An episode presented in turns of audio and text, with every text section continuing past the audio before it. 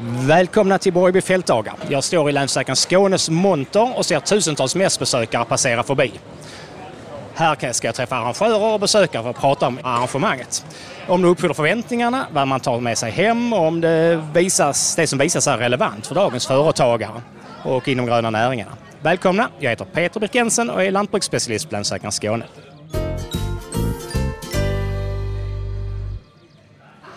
Först ut är arrangören själv, Hyr Skåne och Anna Larsen. Du har varit med under hela resan eh, från det att ni bestämde tema till programpunkter till eh, upplägg. Hur känns det idag? Ja, det känns ju fantastiskt. Det är jätteroligt att vara här och äntligen, det vi har kämpat för, fyra personer fulltid i ett helt år, det är äntligen dags. Eh, så nu får vi liksom ett kvitto på om det har funkat, om det lever upp till besökarnas förväntningar. Men det känns riktigt, riktigt bra. Många leenden, positiva tongångar i gångarna, fullt i montrarna, mycket folk på maskindemonstrationen vi precis besökte. Så det känns alldeles underbart. Så ni är bara fyra personer som jobbar med detta? Ja, sen så växlas det upp mot slutet givetvis. Ja, ja vi hade inte klarat att göra det här sista alldeles själv men eh, fyra året runt där med bara det här, heltid. Ja, det är häftigt. Har du någon aning hur många som kommit in genom grindarna så här långt? Mm, det var en bra fråga. Nej, det har jag inte riktigt än. Men det har varit ett jämnt och stort tryck hela tiden. Lugnt tempo, kan bero på värmen lite, men eh, riktigt mycket folk i kön på vägen in. Eh, så att eh, vi lever nog minst upp till förra årets so far, men jag har inga tal än. Då ser vi vad som händer när vi räknar ihop det i slutet här. Ehm, någonting som verkar speciellt populärt? Ja, alltså det här med bevattningstema känns ju, eller inte, med vattentema känns ju väldigt populärt. Det är många som eh, vill ställa sig under både en dusch och annat. Eh, så att eh, maskindemonstrationerna och odlingarna och, och så har vi precis haft Linda Lindor för besök. Så det är svårt att glömma att det var fullt tryck i seminarietältet. Men alla seminarier faktiskt, kan jag säga, har varit riktigt fullsatta. Det är väldigt roligt att känna. Det är bra ämnen, ja. Det känns ofta som det är bra ämnen som drar så att det är jätteskoj. Eh, bredvid dig står Per Emgarsson som skriver om teknik i land lantbruk. Eh, har du sett något på årets mässa som känns nytt och innovativt? Eh, jag har ju inte hunnit över så väldigt mycket men jag har ju varit på några maskindemonstrationer. Jag tycker det är lite spännande med de här bevattningsmaskinerna, de här centripivåanläggningarna som ju verk, verkar ett steg framåt. Och um, sen finns det mycket annat nytt här som jag med spänning ska gå vidare och titta på. Ja, där är ju en dag till att titta på det och jag har själv inte hunnit runt överallt. Eh, alltså nya maskiner eh, som visas här är mängder och jag kan tycka ibland att eh, ja, de är stora och jätteblanka men fyller de behovet som lantbrukarna har idag eller är det mest övergång godis eller hur ska man se på det? Ja, eftersom de går att sälja så fyller de väl ett, ett behov, ett ekonomiskt behov utgår jag från. Sen är det väl ekonomin till slut som sätter eh, limit för vad man vill, kan och vill kosta på sig. Ja.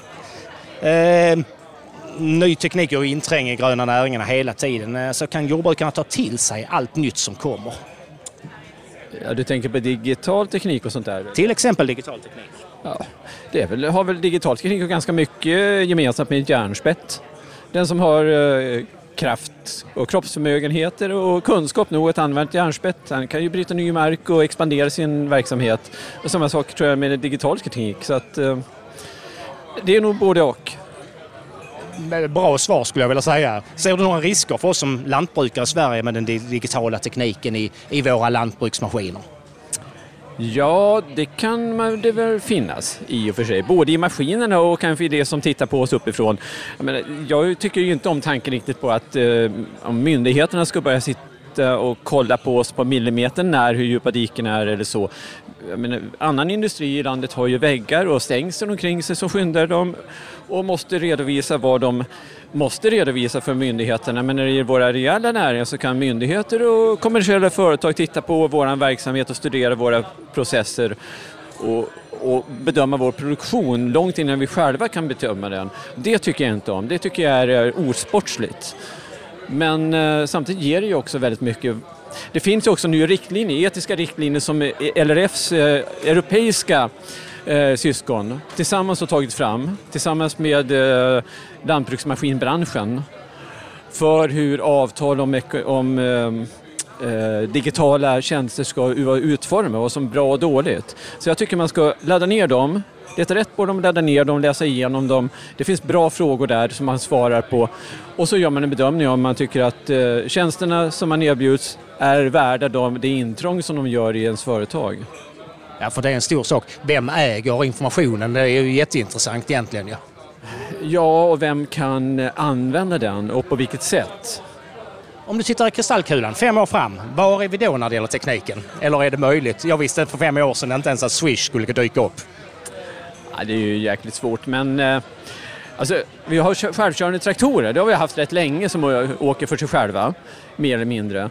Och jag tror att vi, vi har börjat få självkörande tröskor nu som i vart fall kan ställa in sig själva, självinställande. Jag tror att vi om och självkörande traktorer de genererar ingen nytta alls, mer att föraren får lite bekvämare. Utan det är det som händer bakom som är viktigt. Så att jag tror att om fem år så kommer vi inte bara ha självinställande tröskor utan jag tror vi kommer ha ytterligare några redskap som är självinstruerande och självreglerande och skulle kunna köra autonomt eller i vart fall med fjärrövervakning. Eh, kanske sprutor, kanske såmaskiner. Men jag är tveksam när det gäller harvning. Det är ett sånt avancerat och kvalificerat arbete så jag, och än så länge har ingen riktigt lyckats med det. Det finns projekt där man försöker syntetisera det här med att sparka i foten och känna om jorden reder sig men jag har inte sett att det lyckas än. Ja, underbart! Då ska jag släppa iväg er för ni ska titta på en plöjningsdemonstration om jag inte missminner mig. Tack för att ni var med, Anna Larsen från Hirskån och Per Emgardsson från Land Lantbruk. Tack så mycket! Min nästa gäst i Länsstackarn Skånes monter är Martin Andersson från Löderups Växt. Välkommen! Tackar! Eh, du har ju suttit med i den speciella referensgruppen som samlats inför Borgeby och kommit med idéer och synpunkter inför mässan. Hur tycker du det har blivit till sist? Jag tycker eh, mässan är fantastiskt väl utformad, liksom alla andra år, men vart år och vart tema sätter sin prägel på den. Är det någonting som eh, något av dina input som, eh, till arrangörerna som eh, du la som du har saknat tidigare år? Nu är det ju ett tag sedan vi hade det här och direkt rakt upp och ner komma ihåg vad man hade för genidrag i höstas är kanske svårt men vi pratar mycket om bättre placerade, alltså de praktiska delarna som food och sånt, vilket de har gjort nu och som man inte hade innan. Då var det ju antingen eh, ja, korv eller hamburgare ute någonstans. Men nu har man centraliserat det och sen finns det några mindre ute. En sak till var fler mötesplatser på mässan där folk kan stanna upp, och träffas. För det var väldigt trångt med montrar innan och, och det var egentligen bara vägen man kunde stå på och prata. Och det har de tagit till sig och blivit jättebra. Eh, ja, det är väl några, några av dem. Ja. Lysande. Vad tycker du om ett sånt här arrangemang? Vad, ja, vad ger det dig som aktiv i branschen? Ja, det är mycket input. Eh, nu i år är det ju potatis och vatten och jag som eh, eh, odlar grönsaker eh, där vatten är en förutsättning för att producera livsmedel så eh, är det väldigt intressant tema med, med bevattningar. Det är eh, sommartid någonting som sysselsätter eh, minst en heltidstjänst hos mig när det, är, när det är som nu i denna värmen och framförallt i fjol under förra årets torka. Är det något som saknas, eh, som du fortfarande saknar här på mässan? Ja, det är svårt. Det man inte har vet man ju inte att man inte saknar. Alltså det får, får jag väl säga. Eh, och skulle det vara någonting jag saknar i år så förmodligen kommer det nästa år för det är kanske nästa års tema. Så att jag, jag tror de fokuserar rätt i att inte blanda rent för mycket utan att eh, har de ett fokustema så är det det man siktar in sig på va? och då får de som vill se sig mätta på det komma och ett annat år så ger man kanske upp och komma hit för att komma igen nästa år igen. Va? Så att, eh, jag vill säga det också, temat i år är ju sätts ju verkligen på sin spets efter de här två åren som har gått. Nu har vi ja, men jag vet inte om man ska kalla det ett normalår med så mycket åska som vi har haft, men vi har väl kanske snudd på normal nederbörd i alla fall. Förrfjol hade vi extremt mycket nederbörd och i år, eh, eller i fjol var det väldigt, väldigt lite nederbörd. Så det är ju inte bara bevattning utan det är även avvattning och de har ju lite dräneringsdemo här också så de är spot on. Eh, årets fokusgröda är potatis och passar nog som du sa Martin så, är, eh, så är, eh, har vi även då en eh, potatisodlare med oss, Daniel Nilsson från Önnesta i nordöstra Skåne. Temat för mässan är ju vatten och potatis är en vattenslukande växt. Eh, vilka utmaningar ser du som potatisodlare med det här allt varmare klimatet? Ja, men, eh, vi var inne på det nyss, det här med, med vattenförsörjningen. Eh, och vi ska ju ändå komma ihåg att vi är ett någorlunda tempererat eh, klimat här i norra, norra Europa jämfört med, med stora delar av kontinenten. Där har vi en fördel som vi ska ta tillvara på. Men, men visst, vi har mycket att hantera med det här med vattenresursen, att ta tillvara på den på rätt sätt. Och där har vi ju stora geografiska skillnader i landet. Men, men där finns lösningar på, på det mesta. Finns det sorter som klarar sig bättre i torrare klimat? Eh, det finns det. Nu tänker jag framförallt på stärkelsesidan eftersom jag även jobbar lite grann med, med stärkelse eh, potatis på Lyckeby. Och eh, där finns en sort som heter Kuras och den har ju visat sig både i försök och under fjolåret att den hävdar sig väldigt väl även om det är så torrt som det var i fjol. På många ställen. Den, den har en stor kompensatorisk förmåga att ta igen det den förlorar på sommaren på hösten när det väl höstregnen kommer. Ehm, har du sett några annars, alltså några nyheter här på Borgeby som potatisodlare kan ha nytta av? Ja men absolut. Eh, det händer ju saker och ting eh, hela tiden. Dels på eh, kemsidan, maskinsidan. Jag tänker framförallt på vattensidan där det utvecklas ny teknik hela tiden och det är först de senare åren som, som lantbrukare i Sverige har fått upp ögonen på allvar för det här med linjärbevattning och, och och den tekniken eh, parallellt då med, med vanliga konventionella bevattningsmaskiner. Hur många bevattningsmaskiner har du hemma? Eh, jag kör med två stycken konventionella gammeldags system som man drar ut manuellt med traktor och som drar in sig själv. Det blir lite arbetstid på det också då med andra ord?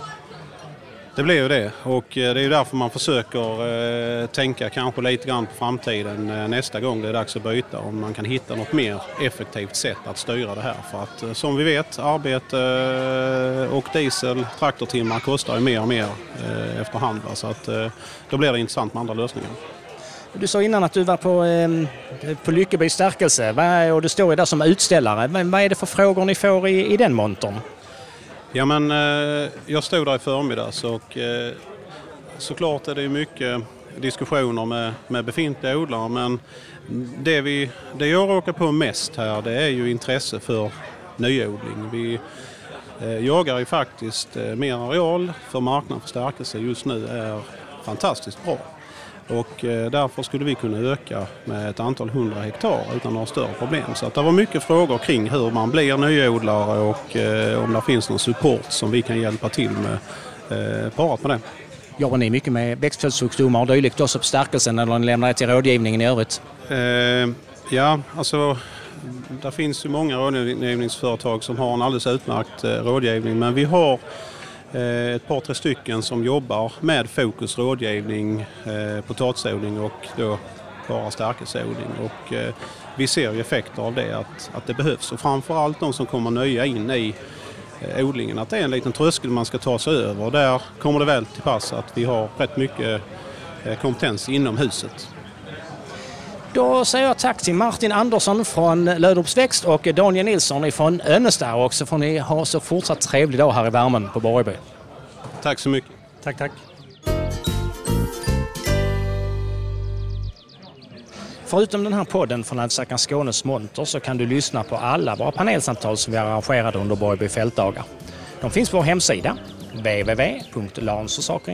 www.lansförsakringar.se skane mitt lantbruk eller där poddar finns. Jag önskar en skön sommar och tackar för att ni lyssnade. På återhörande.